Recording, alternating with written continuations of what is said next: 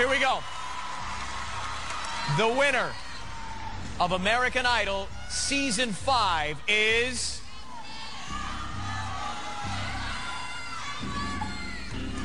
Taylor Hicks!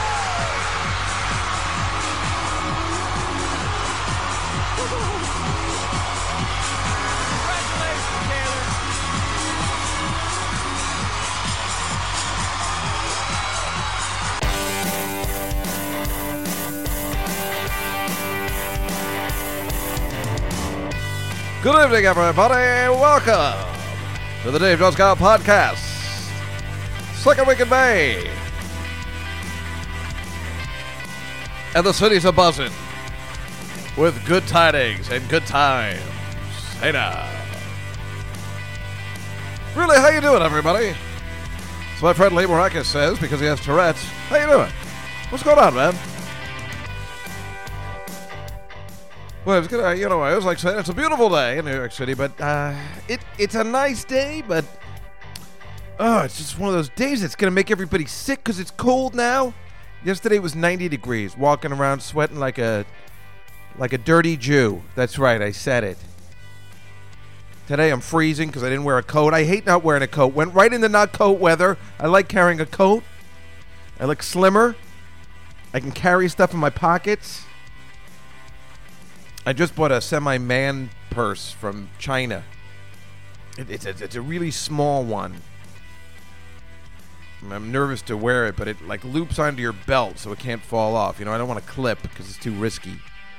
But I'm sick of I'm sick of carrying stuff uh, in my pockets. You know, in the summertime, you just gotta. I, I, I, I I'm like Bobby Brady. You know, nobody remembers that episode anymore. he was asked to empty his pockets because they thought he stole stuff. And, you know, he's carrying a bunch of tissues and rubber bands and slingshots and action figures. I feel like that's what I have in my pocket. And I, and I don't want to carry it around anymore. it's it's annoying. Plus my phone is like a tablet and I got to put that in my front pocket if I want to sit down like a gentleman. I carry it in my ass for now. I wouldn't mind putting it in that little bag. Oh, I can't wear a man purse. I mean, this week, let me tell you what happened last week. As I told you on the show, if you listen religiously, I went to go see an American in Paris with my mother. That's right. You heard me. And that was for a bird. It wasn't even for Mother's Day. It's just that's the kind of good son that I am. It was just a regular Thursday. But uh, to see American in Paris. If you know anything about American, what am I talking about? Nobody knows about American in Paris. Um, so just wait for the uh, the Tony show. We're gonna have it in a couple of weeks on June seventh. Uh, then we'll be having Scotty Gordonstein here. We'll be talking about the Tonys. Because the one thing I like to talk about is the Tonys and basketball that time of the year. It's true. I'm the only person. I don't know anyone else. I'm hoping people will listen because it is hilarious. So, yeah, because for so many years, when the Knicks were good in the 90s, it was only me and my friend Vincent who used to be on Broadway. The only other straight man I know that was on Broadway. He was in Hair. He was in the original production of Hair. This guy, he was so good looking. Used to get laid constantly. I mean, he's still really good looking. But back then in the 60s, oh, it was ridiculous. And they used to get naked in that play. You know, at the end, he was telling me about it.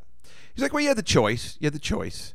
And you'd come up in this ele- ele- this elevator, and, you know, you were either naked or you weren't. And it was just, you know, he was a Broadway guy, but he was straight. Can you imagine being a straight guy in Broadway? Oh, my God. That's some sweet magic. Being a straight guy in a Broadway musical, you really have your pick. You really have your pick. You make fun of people all you want. Nobody's going to be making fun when you're bringing around all these girls. However, these girls are loony, as we've seen in the horrible movie Birdman. So that's the one downside. But there's no doubt about it that they're hot and they know how to move. I'm just saying. So for years in the '90s, when the Knicks were good, we'd go back and for the Knicks and the Bulls. Be you know, it, it's during the finals, the NBA finals, the same day as the Tonys. So and they always play on a Sunday. Always playing on Sunday, Tony Day. we'd always be calling back and forth. Did you see Michael Jordan just make that shot? Did you see what Angela Lansbury was wearing? Is she kidding? She can't pull that off. And we'd go back and forth. Is it gay? Is it straight? It's hard to say. All right, granted, if we're saying uh, what Angela Lansbury is wearing, it's probably gay. But we weren't just saying. I was just saying, using that as an example, because I couldn't think of any of the shows. we'd probably, we were probably like comic book nerds, where we'd mock the performances of the shows. Oh my God, are they kidding? Doing a production of Rent like that? Really? Really? That's how they want to present it to the public? Hello? I maybe I haven't noticed them by myself today.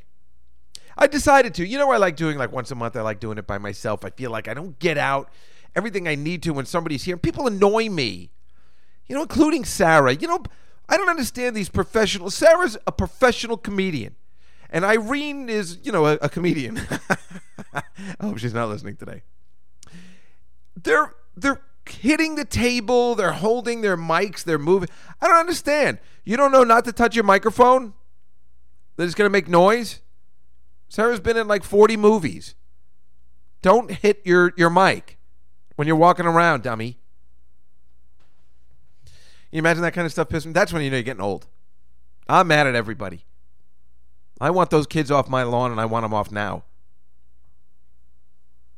But I like doing the show once in a while, as you know, by myself. Anyway, what I was saying was, I went, me and my sister my mom went to see an American in Paris, which, quite frankly, is, is very good. And it's a ballet. If you know anything about the movie, it's rather a ballet. Gene Kelly, Charisse, who I never thought was attractive. And they, it's, a, it's mostly a ballet.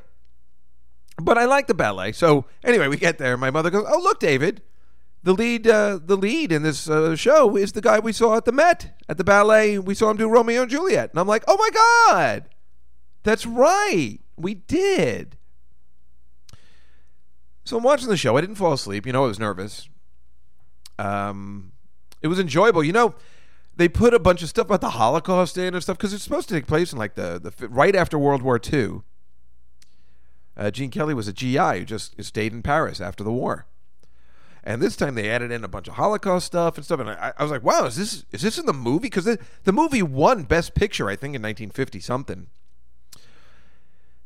And I always wonder that. Wow, it won a Best Picture. That's amazing. But I guess you know a lot of musicals won back then. But um, I was like, wow, no wonder it won Best Picture. They got stuff about the Holocaust, but 1950, that's right after. That's pretty risky for a musical. My mother's like, yeah, none of that was in the uh, actual movie. I'm like, boy, that would have been some goddamn musical. Can you imagine back then? Then I was like, oh, that's why it won. It had nothing to do with that. They were giving shit away back then. You know, because I thought I liked I liked that they uh, put stuff like that in, a little controversial, Nazis hiding out, stuff like that. It was interesting. But um, anyway, walking down the street after, because you know we got to go to dinner. We got to go to uh, Joe Allen's. That's where you go. You have a meal after the show. Uh, you know, me and my friend Vincent, Larry Moss, the legendary acting teacher. We go, every time we see a show, we go to Joe Allen's, talk about the show. You got to go to Joe Allen's. Joe Allen's is. let me tell you, you want to hear gay? Joe Allen's is this restaurant on Restaurant Row. I call the guy. I'm like, yeah, I'd like to make a reservation for three, maybe around ten. He's like, can I ask you a question? Are you seeing a show? And I'm like, uh, yeah. he's, he's like, which one? I'm like, uh, an American in Paris. Uh, you know what's better for you? Ten fifteen. And I'm like, it is. And he goes, yeah. See, that that show runs. Let me see. It runs two and a half, two hours and forty minutes and the walk time is 15 minutes. Like he had it all figured out. He knew exactly the runtime of the play and how long it takes to get from American in Paris, whether you're elderly or not, to his restaurant. And we made it exactly on time for the reservation. Unbelievable. the guy knows his show. He knows the runtime of every show on Broadway. The maitre d' at Joe Allen's. That's hilarious. Because I'm pretty sure the maitre d' at Brother Jimmy's does not. But next time I call for a reservation of Brother Jimmy's, you know, if I'm going to watch a, you know, the Clippers game or something, I'm going to be like, "Can I ask you a question? Do you know the runtime for Fun Home? It's a Broadway musical. Excuse me, Fun Home. It's a Broadway musical. What? Fun Home. Anyway, so we're going, we're leaving the show. I walk down the street. I run into Chris Mazzilli, who's the owner of the Gotham Comedy Club here in the city, the very great Gotham Comedy Club where I do all my charity shows. I've known him for so many years. So uh, I introduced my mom and my sister, and he goes, "Oh, I've known your son for so many years." And he's with another comic. I don't remember his name. They were doing a benefit. He's like, "Oh, were you at that benefit?" I'm like, "Uh, yeah." Uh, he's like, "Oh, yeah." Susie Essman was just there, and I was like, "Oh, yeah, yeah, yeah, right, right." And I said, "No," I said, "I just saw American in Paris with my mom," and my mother goes, "Yes." And the lead actor was in the the same guy who was in the ballet, David and I. So I'm like, "Shut up, Rhoda." She's just kidding. We we didn't go to the ballet, and certainly not on Super Bowl Sunday, sir. oh, how you doing? So what's going on, man? yeah, that happened. That's all right. Everybody gets it. It was pretty funny. So anyway, what I was saying is today, you know, it's ugh, the weather keeps changing. You know, all of a sudden I get a tickle in the back of my throat. I'm like, you got to be kidding me. Because there's one weather change. I, I don't. I think it's just like something flew into my throat. I'm hoping because I'm walking around with a jacket today. It's 60 degrees. You can't. The change in the weather is what makes everybody sick. I don't think I've ever seen anyone get sick in Los Angeles. Why aren't we all living there? I don't have a good lightweight jacket. That's the problem. I either have a heavy one or not. My lightweight jacket has like a stain on it, so it looks like a big jism stain. I walk around with the back. It's horrible. Sometimes I have to wear it, but it looks, you know, it's retarded. I tried to buy one last year, it never showed up. And so I was gonna I was like, nah, now it's too late. It's already May.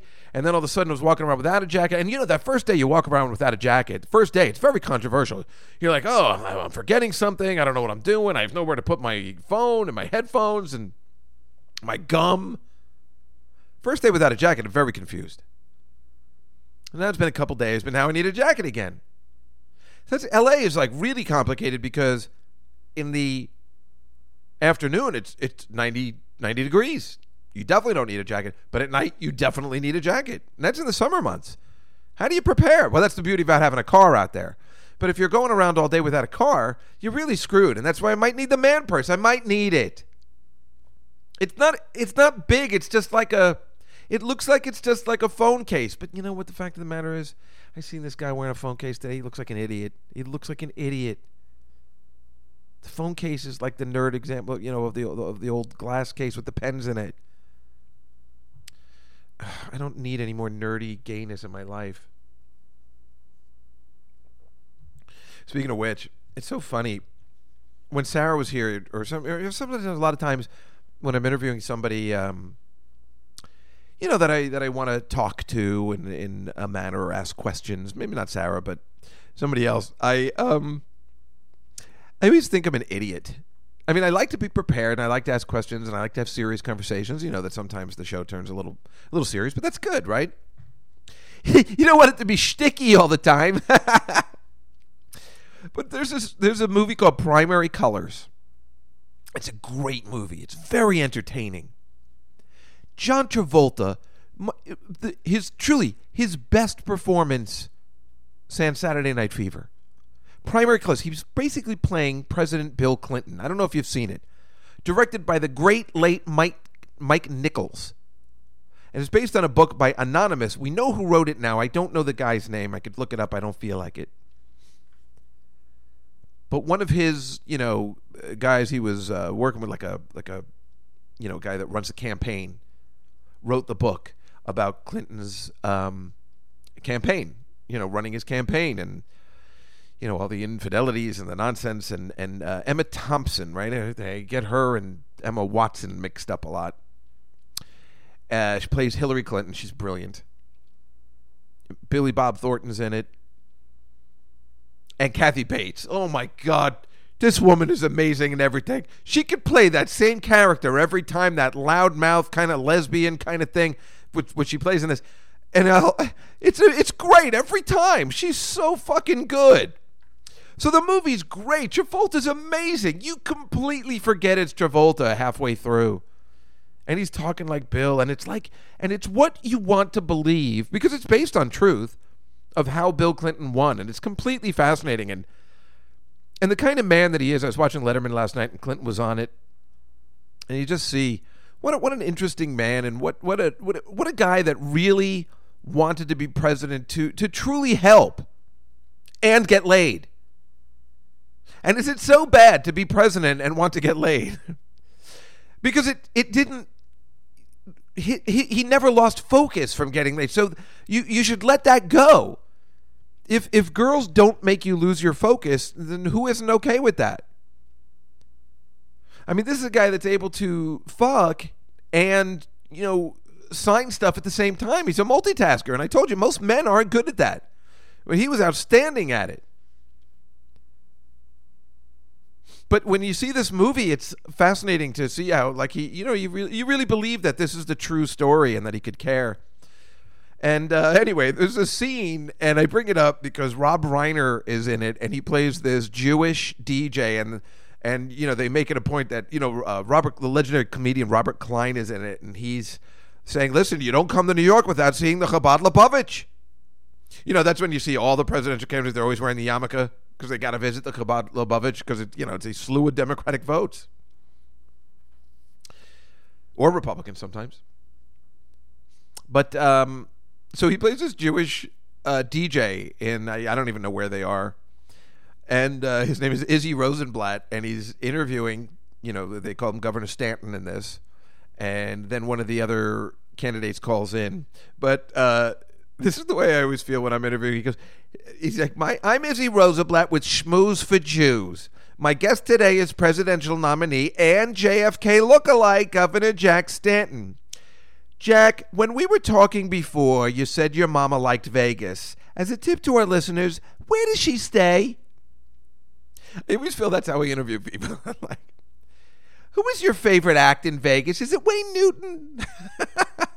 I'm thinking about that when I when I talk to people. Are these the kind of questions I'm asking? I, I just wonder. I got to catch myself.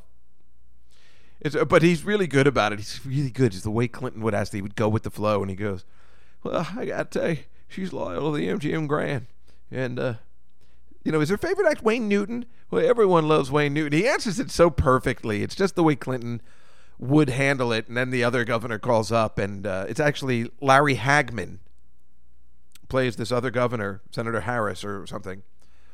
And he's angry. Why are you asking me these questions? And, you know, it's just kind of a fascinating depiction. It's based on complete true story, and um, it's a great movie. But the reason I also bring it up is because when I was thinking about this, um, do you realize that in that one scene, three legendary 60s, 70s sitcom actors are in this one scene? Yeah. I didn't, it occurred to me. Rob Reiner from All in the Family, I mean, a legendary sitcom. John Travolta, who was a legendary sitcom icon. Sometimes we forget where he started on Welcome Back Kotter. And Larry Hagman from I Dream of Jeannie. I Dream of Jeannie. I think I said I Dream of Jeannie. And these three guys are in a scene together. Isn't that amazing? I don't am I the only one? See, now I'm Izzy Rosenblatt all of a sudden. Did you realize there were three 70s sitcoms icons in that one scene? Who's your favorite sitcom idol?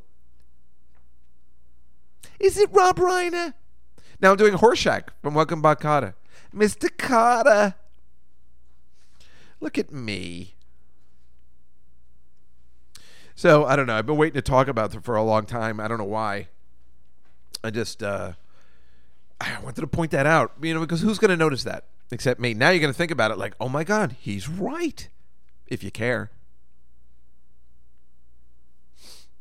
Just a couple things. You know, um, you know, everybody's talking about this Osama bin Laden cover up. This, uh, you know, this guy wrote this book, a new book uh, with new theories. This uh, Seymour Hersh, he's a Pulitzer Prize winning journalist, writes for the London Review, says that the. Um,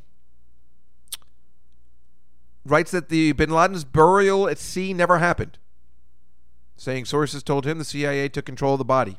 You know, I'm not a conspiracy guy but I believe that 100%.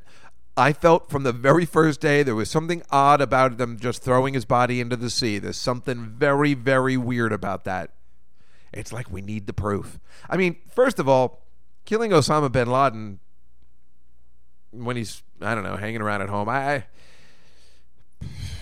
it doesn't really solve anything. Maybe it puts some closure and stuff. I don't know. I feel like Batman, you know, he tries not to kill anybody that even though he should, you want to kill, but it's like, eh, does that prove anything? I don't know. I guess it says sends a message. You maybe, but anyway, the thing about being buried at sea, I did always find fishy. So I'm kind of fascinated by this. I was wondering when somebody would uncover this. You know, there's going to be movies and shit like with Hitler's body. They're like, no, his body was never found. And the fact is, the uh, you know from the Avengers, uh, Hydra uncovered it, and they found something buried inside his body. It was a message from aliens. You know, it's gonna be something like that. But I, I, I don't. I mean, I don't know what they did with it. I don't know why they wouldn't put it. I don't know what they expect to do with it. But I did find that odd. I can't deny it. And again, I'm not a conspiracy guy. I, I do believe that, you know, he was involved with the attacks on 9/11. I, I, I really don't think George Bush had, you know, blew up the World Trade Center. I, I really don't. There's some kid who was friends with uh, my friend Alec from the Family Guy tried to explain to me. He tried to show me video of how there were charges in the World Trade Center set up that they blew up first before the plane hit. He almost had me convinced. He made a very compelling case. But and, and, you know who knows? I mean, maybe, uh, but I don't think Bush was involved. Maybe Cheney. He seems pretty evil. But uh, I don't think Bush knew because I would have thought they would have had a better plan if that was planned ahead for him to maybe, if he's reading to children, to then not finish reading and then get up immediately and be like, children. I mean, that's his chance to to look cool. I have an emergency. If you'll excuse me, you know how you handle leaving those kids and not continuing to have that blank look on his face like he really did just get the news. He's not that good an actor. Clinton is. He's good. And then I was thinking that uh, George Zimmerman is in trouble again. That's the guy that shot, shot uh, you know, that's where all this uh, trouble started. Well, it didn't start, but, you know, he's the guy that killed Trayvon Martin right? Isn't that his name, Trayvon Martin? Do I have the last name correct? I know it's Trayvon. Well, you know, he got off. They're like saying it was self defense. Is anybody believing that anymore? This guy's always in trouble. There's always some sort of gunplay. This is the guy we got to put down. This George Zimmerman is an asshole. He won't go away. he's like pulling like OJ shit where you like get off and then you don't leave town and you just pretend like everything's okay and you get into more trouble. What a fucking dick. He was injured in an armed road rage incident in Florida again Monday. He should leave Florida. Firing his own weapon at the former neighbor at the at the car. Somebody for, fired a weapon at his car because he was a road rage. This guy's got to be stopped. We gotta we gotta do something with this guy. We gotta just deport him. What a complete tool. And one other thing before we're going to call our friend John Vitti from the Boston Globe. Whenever I mention a guest, I got to go into the DJ voice. I'm going to call John Vitti for the Boston Globe today. We're going to talk about some sports, some other stuff. Because John Vitti is a good man. Talk about Deflategate. Remember, he's Boston Globe. We got to talk about that, right? So great that we have a connection there. Uh, oh, I gotta say two other things. You know, it's funny when I was, um, I'm, you know, I'm doing the show at my house. I always tell you. Everybody keeps telling me you got, you got to bring it out, I, and I want to, you know, like bring it to a restaurant or a bar. I'm not sure why. I know I want to bring people out and I want to have some bands and stuff, but and it's funny when I'm doing the show and I know I'm doing it by myself. Uh, I came home, I kind of undressed, and I'm like, I, I was ready to put on pajama bottoms or shorts, and I'm like, you know what, I, I can't. I can't do the podcast in in pajama bottoms. I, I gotta wear jeans. I got and, and I and I couldn't like I know people think like now you can do it in your pajamas. I'm like I can't. I had to put a regular shirt on and. Like I, I have to dress up. I don't know why. I don't feel like a person when I'm talking like this if I'm not dressed, if I'm just sitting in my underwear, or I can't even talk on the phone that way. I feel like I like I feel more like a person when if I'm talking about work on the phone, I, I have to have I have to be wearing pants. I'm not one of those guys that can just walk around in my underwear and talk on the phone. I mean, maybe you know it's the end of the night, but for the podcast, I, I got to be dressed. I got to be. I got to dress like a gentleman.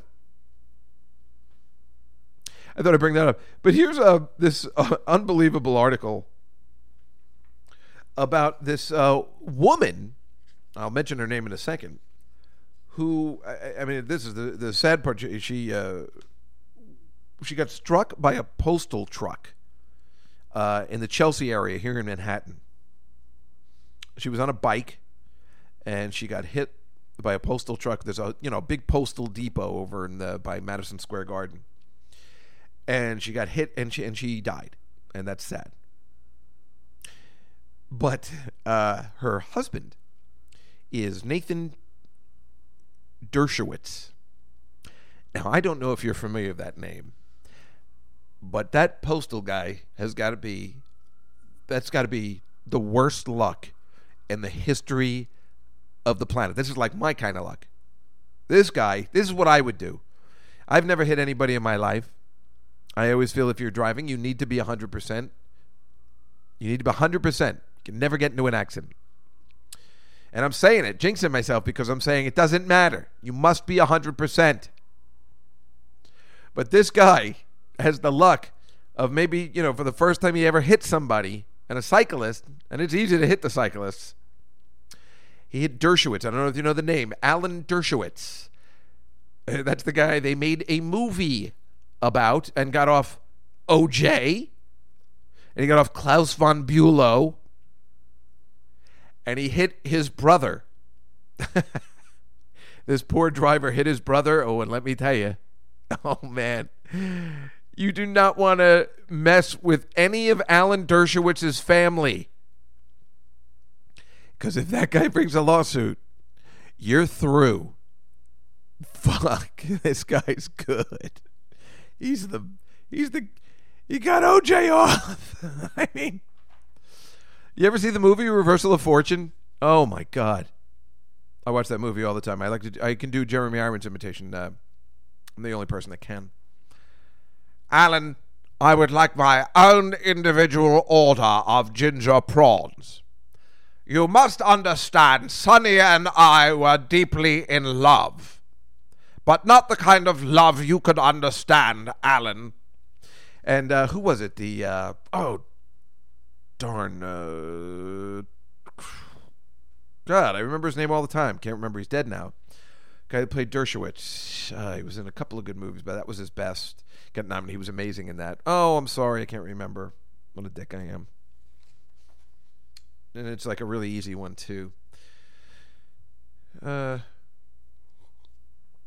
he used to be in Rhoda, show Rhoda.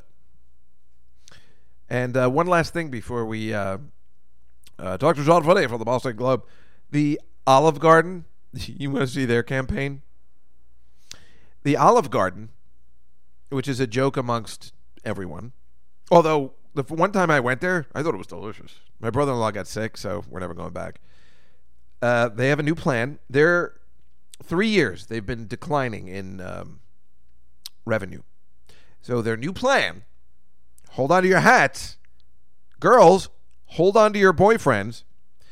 Is that now they're going to use breadsticks for their sandwiches. Now they will have meatball and chicken parm sandwiches covered in breadsticks. That's the plan to get them back into making money. Breadsticks. Folks, I don't I don't know what to say. Now if it works, obviously I look like an idiot, but come on. It ain't going to work. That's their plan? That's their plan? Let me tell you something. I'm going to play it 10 times today because the uh, we're going to talk about the upfronts later, which is uh, when all the TV shows get picked, the networks go and they tell you what TV shows are going to be canceled, what TV shows. That's why I played up front. American Idol finally canceled. Thank God. I played that first clip. Taylor Hicks. Does anybody even remember that? You know who came in second that year? Katharine McPhee. She got picked up yesterday for the show Scorpion. Taylor Hicks. What an asshole. Anyway, I'm going to be playing this. I've been looking for this clip since the day I started this show on September 1st. It's from the movie The Player. And this is the pitch that Buck Henry, the writer of The Graduate, tells uh, the head of the studio, which is played by Tim Robbins. And we're going to be talking about this all day because this is the kind of pitch that must have happened at the Olive, Olive Garden the other day. Hey, Buck, how are you? Good, how you doing? Good. What do you got for me? Okay, here it is. The Graduate, Part 2. Oh, good. Now listen. I'll play more later because I'm going to play it all day. The Graduate, Part 2. Oh, good. Okay, now listen. oh. Okay. Are you ready? Are you sitting down? Have you had enough to eat? Have you got have you gone to the bathroom? Are you ready? Breadsticks instead of bread. Breadsticks for our meatball and chicken parm sandwiches. Huh? Huh? Am I right? Right? Hello? Am I? And that guy finds himself right out on the street. What the? What did I say?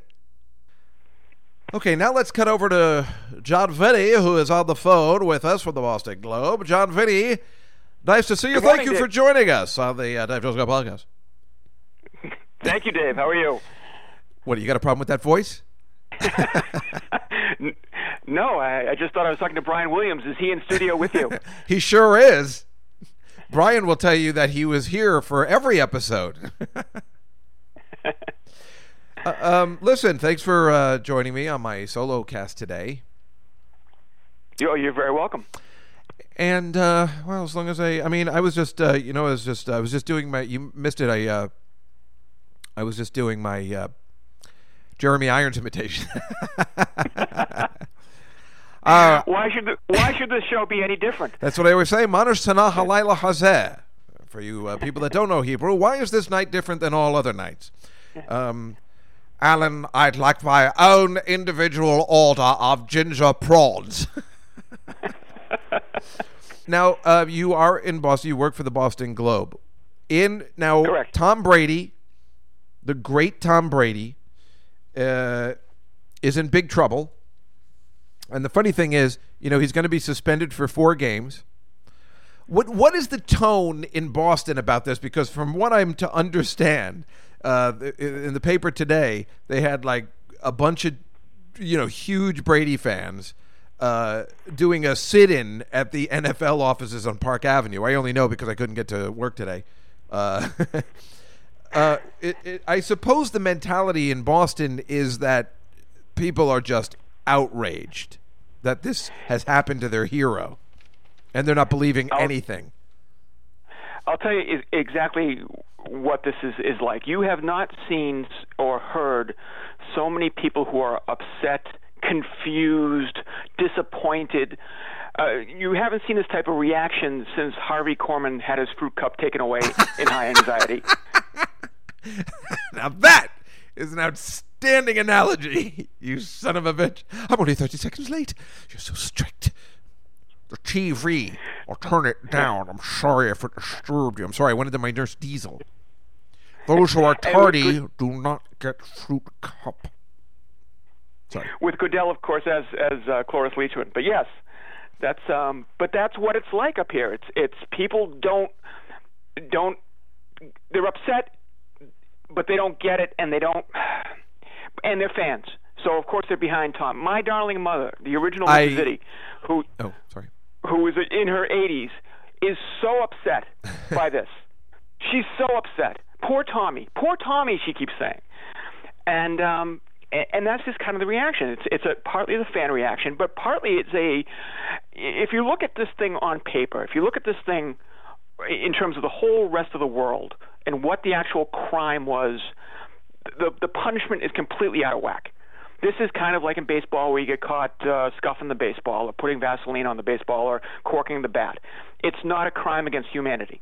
But what this is is is it's part one is that it's the it's the NFL saying we're sick of you, Belichick. We're sick of you, Bob Kraft.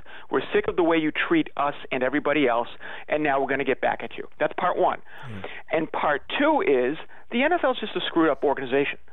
it's you, you, you can go through the whole list of the Ray Rice things and all the other Greg Hardy. Ray Rice only got two other- days suspension.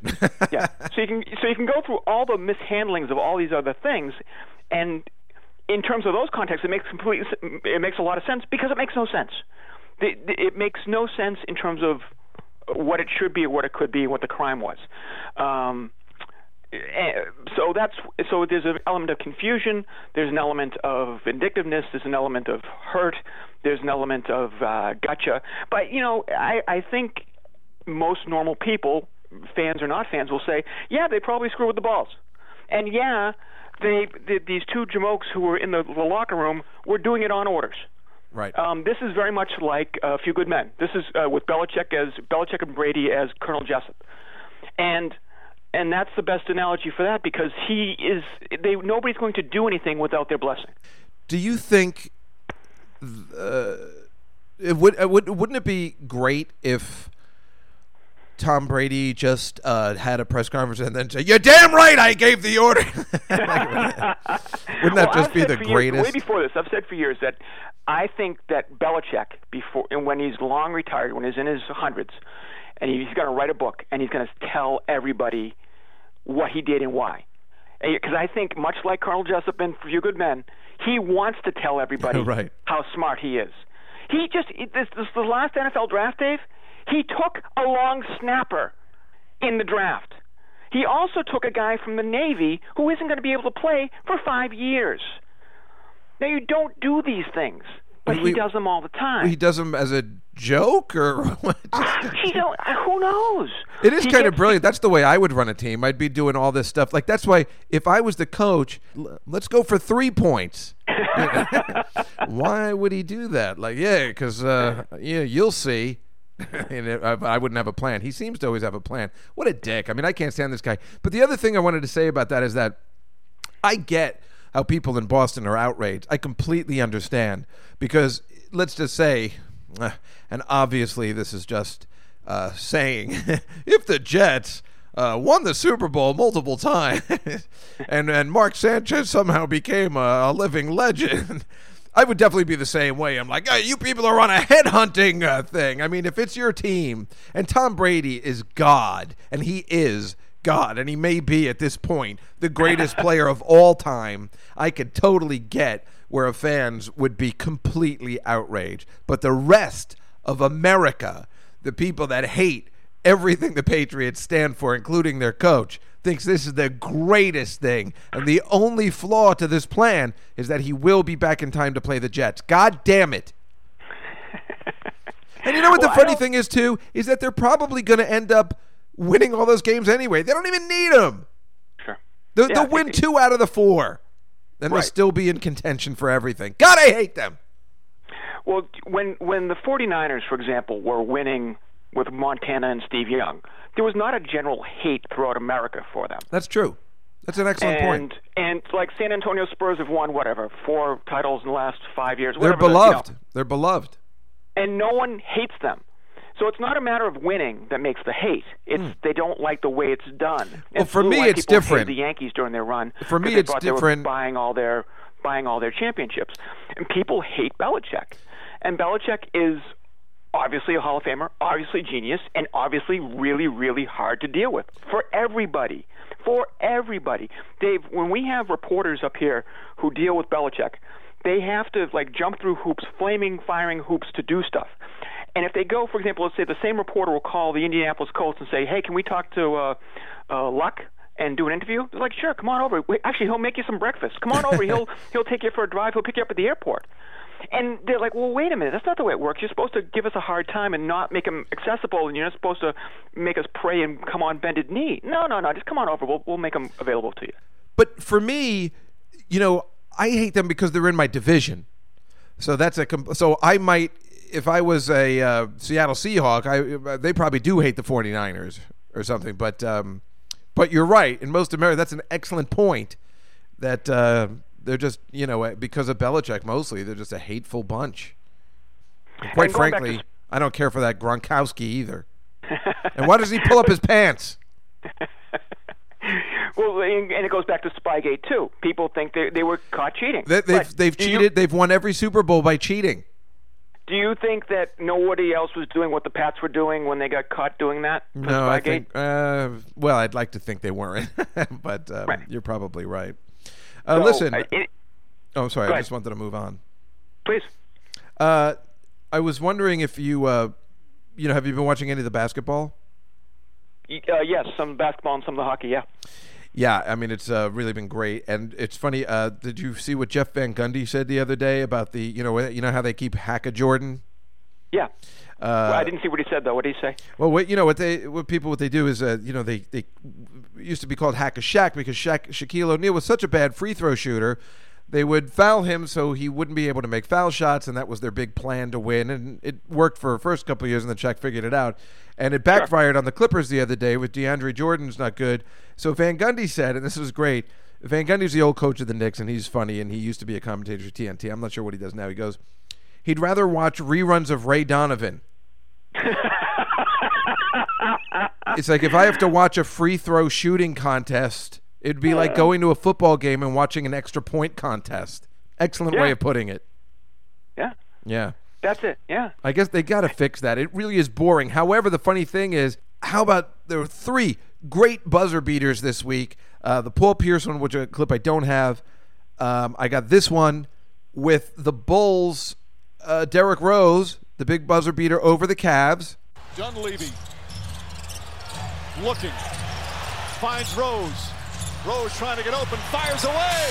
Bang! It's over! The Bulls win at the buzzer! Then I have the buzzer beater returning the favor, LeBron James, with the Cavs over the Bulls. Like the next the next time, the next game. 1.5 remaining.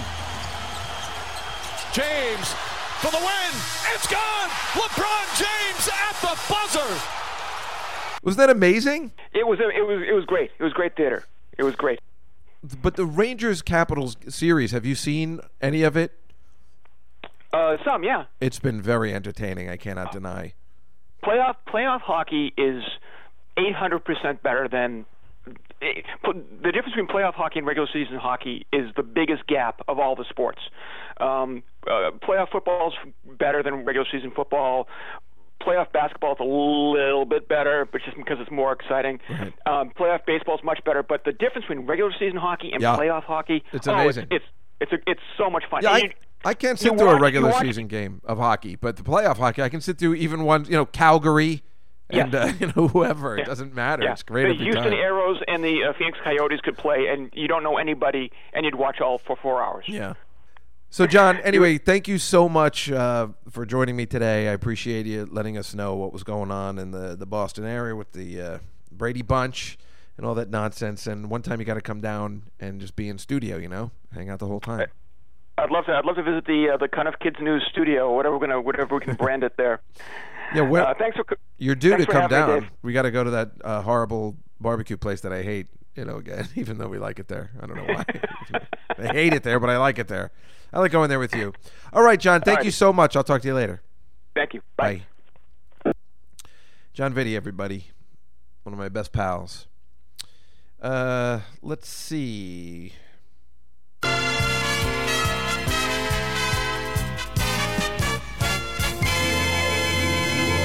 Good evening, everybody. so, um, television. Well, first, let me tell you this The Avengers obviously kicking ass at the box office. It's ridiculous. $312 million so far, made 77 million. This is week two. Usually in a week two, you make 30, 20 million. 77. And the funny thing is, Hot Pursuit, the Reese Witherspoon, Sofia Vergara, 13 million. That's how far behind the number two movie was. From 77 million to 13 million. Can you believe that? That's unbelievable. And let's uh, just mention this one thing. There was an article the other day about Scarlett Johansson and her part in the Avengers and how it's domesticated now and uh, you know how they she they're saying they've just kind of dumbed it down in a way where uh, let's see I have here comic book movies have had a woman problem for oh forever but this past week has been a particularly notable low for marvel which seems incapable of understanding that its superhero movies are laughably sexist that's what this woman sarah stewart says because they're saying that Scarlett Johansson's character Black Widow was overly domesticated and feminized. Well, although perhaps that might be true, the problem, and I'm not being sexist, the problem is Scarlett Johansson as an actress. I've seen the first Avengers. I've seen all the Captain America. I've seen everything she's been in. She's not good. And I think they know it, and then you end up with the person that's not driving the story in any fun way because she's not doing anything. She's boring. Okay? Can I find can I say this? Are people going to get upset? If Sarah was here, she'd be like, "You're just saying that cuz she's a woman." No, I'm not. I bet you if Jennifer Garner was in that role, it'd probably be awesome. She's no fun. Scarlett Johansson is boring. I don't particularly care for her as an actress. There's no doubt about it, she's very attractive. And if I see her in the neighborhood, and I know she lives in my neighborhood, I'd probably be like, oh my God! But she's the, the problem. It's the actress. If there was a much a more entertaining actress in that role, I don't think that would be the case. I don't think this woman would feel she was domesticated, or perhaps, and I haven't seen the movie, the writers were just like, well, eh, what are we doing? You know, if, if, if the writers were more encouraged by her character, they might have not made it that way. We've seen lots of women. We talk about the girl in Orphan Black all the time where they've made a huge mistake in that show. Orphan Black with this Tatiana, Tatiana Maslany, whatever her name is, is one of the greatest actresses of our time, and they have ruined the series because they're not using her. Now they're using a couple of other dudes playing clones, and this guy can't hold a candle to what this one actress is playing seven different parts. Now, this is an exciting actress who's kicking ass. So I'm not being sexist. I'm telling you, Scarlett Johansson was the wrong choice. And that's why it seems as if they've done this because the writers give her nothing to do because she brings down the plot. She brings down the movie. Looks good in the costume, though. I'm sorry. I hope you don't feel I'm being sexist. I've just I have to say it. It's just the way I feel. You're welcome, America. Hey, how are you? So, how about uh, some of the? Uh, well, let me just say uh, the uh, for the Cow Cup. Uh, I just wanted to bring this up again. Uh, we're, well, we're still the, the numbers haven't changed. Kenny's in first place.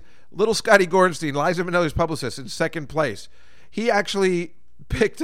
he's so funny. He actually picked this week um, the Ducks in five. You believe this guy? He's so funny. And he picked the Blackhawks. And he picked the Lightning in six. He picked the Lightning in six. He's amazing. He's so funny. He's doing so well. He's going to win the Cow Cup. How funny is that? How but an embarrassment is that going to be to to Kenny, who who you know bets on sports, or you know David Schechter, who also does the same thing. That's going to be funny. Or myself, or John Vitti from the Boston Globe, who's in third place with 21. Always the case. Nobody knows anything. Now, they canceled uh, a bunch of shows uh, this week, and they're bringing on new ones. Now, you know that's my favorite thing to do is to talk about some of the ones. Now, the ones they canceled, they, ca- they canceled Cristela. I don't know if you remember. Um, you know, we were talking about that early on.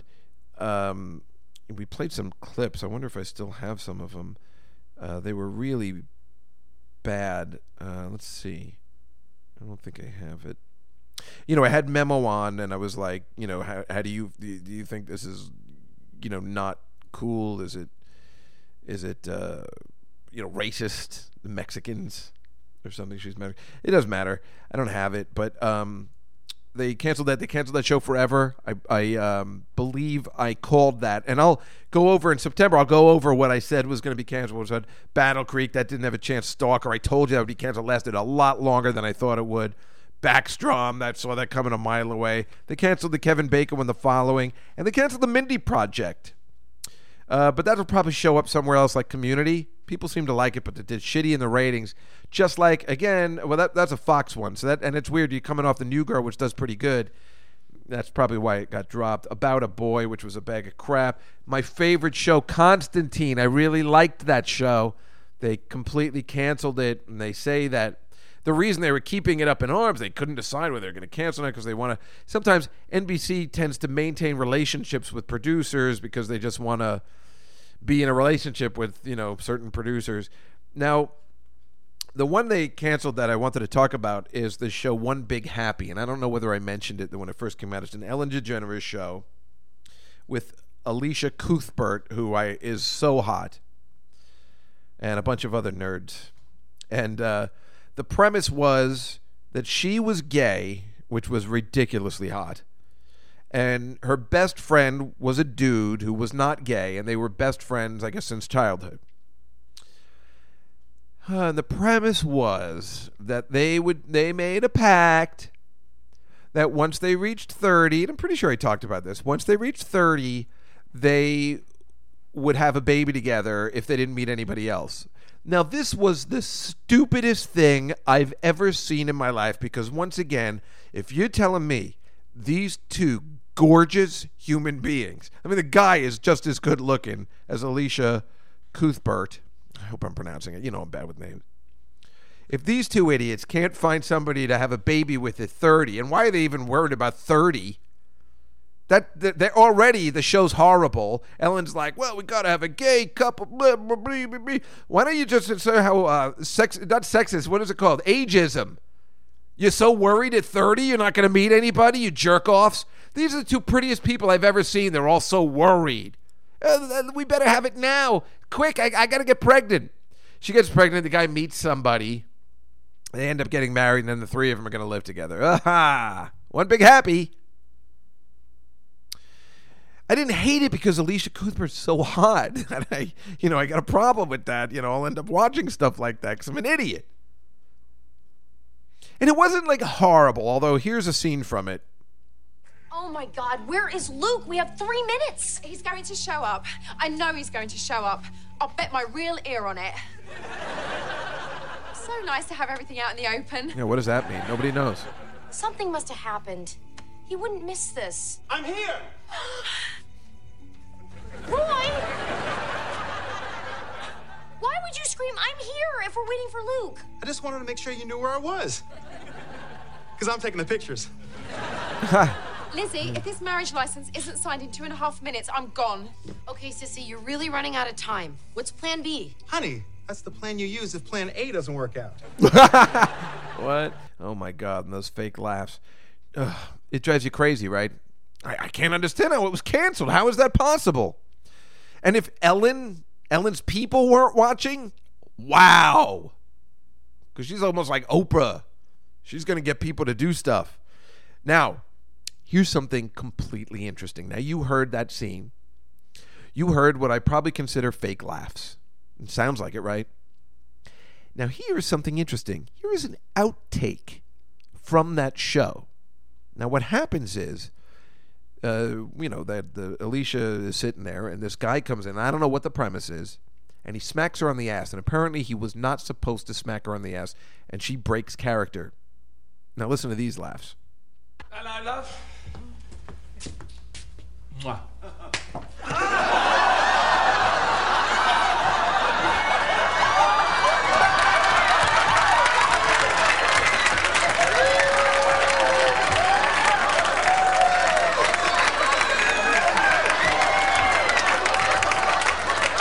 The audience is screaming over an outtake. Why don't you just make the whole show an outtake? How is that scene not in the show? If you're getting that big a laugh, and if that's the only way you're getting the biggest laugh I've seen in television in, in years, how is that not in the show? Or then you got a bad show. If that's where you're getting the biggest laughs from because she she breaks character and then runs off the set and runs away, you've done something wrong. Thank you. That is my take on One Big Happy. Now, where else? Oh, so here they've announced some of the other uh, new shows they have, and again, uh, let's uh, just before we uh, let's play this again. I'm. Hi, Buck. How are you? Good. How you doing? Good. What do you got for me? Okay, here it is. The Graduate, Part Two. Oh, good. Now listen. The three principals are still with us: Dustin Hoffman, Anne Bancroft, Katharine Ross. Mm-hmm. 25 years later, and so are the characters Ben, Elaine, and Mrs. Robinson. Ben and Elaine are married. Still, they live in a big, old, spooky house up in Northern California somewhere. And Mrs. Robinson lives with them. Hmm. Her aging mother, who's had a stroke. Mrs. who Robinson lives- had a Mrs. stroke? Robinson has a stroke, so she can't talk. It's gonna be funny? Yeah, it'll be funny. Isn't that great? She has a stroke. Is it going to be funny? Oh yeah, it'll be it'll, it'll be funny. Dark and weird and funny and with a stroke. Okay. Buck Henry. he still got it. So uh, CBS, uh, you know, announced their lineup. They got this uh, show called Angel from Hell with Jane Lynch, which might not be bad. You know, she's good. When Amy enters Allison's life and claims to be her guardian, guardian angel, they form an unlikely friendship, and Allison can't be sure if Amy is an angel. The Graduate, Part Two. I'm just because you can picture people pitching this. It just sounds funny in the description. Life in Pieces with Dianne Wiest and James Brolin and Colin Hanks. Now that's some cast. A comedy about one family told through the separate stories of its different family members. Eh. Now they get some dramas. uh, They got this Code Black with Marcia Gay Harden, and eh, who cares? It'll probably be fine. It's a medical drama, eh, blah blah blah. I've seen it a hundred times. They got another spin-off to Criminal Minds Beyond Borders. Focuses on a division of the FBI that helps American citizens who find themselves in danger abroad. You know that's probably going to do well. It's with Gary Sinise. Now we move from the CSI franchise to the Criminal Minds franchise. Brilliant. And now here's a good Limitless. They're going to make a series about that. I got to tell you, I might be into that. I liked that movie with Bradley Cooper. You know where you uh, find the the drug that uh, enhanced abilities to you know, to solve weekly cases for the FBI. Oh, I didn't read that part. to solve weekly cases for the FBI. Uh, I think I'd like it better if it was a comedy and he was just using it to get laid. He's using 100% of his brain to get laid on a weekly basis. Now that's a show. The Graduate Part 2. And then they're making a TV series. Are you ready? Remember those garlic, uh, the, the breadsticks on Rush Hour, the movie? Yeah. Uh, a stoic, by the book Hong Kong police officer is assigned to a case in Los Angeles where he's forced to work with a cocky African American LAPD officer who has no interest in his partner. I don't know. Chris Tucker, pretty fucking funny. It's going to be hard to figure out. I don't see how they're going to work that out. And then Supergirl. And you know who's in it? Helen Slater. She's not Supergirl, but they gave her a part, which is nice because she played the original Supergirl movie, which is a bag of shit. I don't know. Okay. Well, here we are again. Supergirl. Am I saying I don't know? Because you know. You people know I love The Flash. I love Arrow because I like superhero stuff. I like Marge- Marvel's Agents of S.H.I.E.L.D. Am I not liking Supergirl because I'm sexist? Because I don't feel like seeing a female superhero? Maybe. But probably not. I mean, if I was a big fan of Alias, I'm a big fan of Orphan Black, or I was. So I don't mind girls that kick ass. I just got a bad feeling about Supergirl. Because Supergirl's stupid. I don't like Supergirl. I didn't like her in the comics. Superman. I hated Superboy. Okay? I like Superman. I don't like that he had cousins. The great thing about Superman was was that he was the last person from Krypton left. That's that's the thing. You know? That's it. And maybe maybe Zod once in a while, but that that's it. No then all of a sudden you know, Supergirl And, and of course, Krypto, Superman's dog, who I actually, you know, enjoy because, you know, I like, you know, animals, you know, that talk or, or superhero ones. So like Krypto. Krypto's kind of gray. They should just really make a show about Krypto. You might as well just go the whole way. You know, I'm going down to Adult Swim in a couple of weeks to talk to them about something. I kind of be out of my mind not to do a show about Krypto. Superman's dog. Hello. Duh. The Graduate, Part 2. oh, I got it going on all right. Let me tell you something. Oh, is that it? I'm so surprised the music came on. I, I, I, I don't know. Have we gone long? I'm talking to my producer. That would be Selena, my cat. How they don't make a movie about her, I don't know. Well, I think we had a pretty good time today. I guess you'll let me know by sending me tweets and texts and things.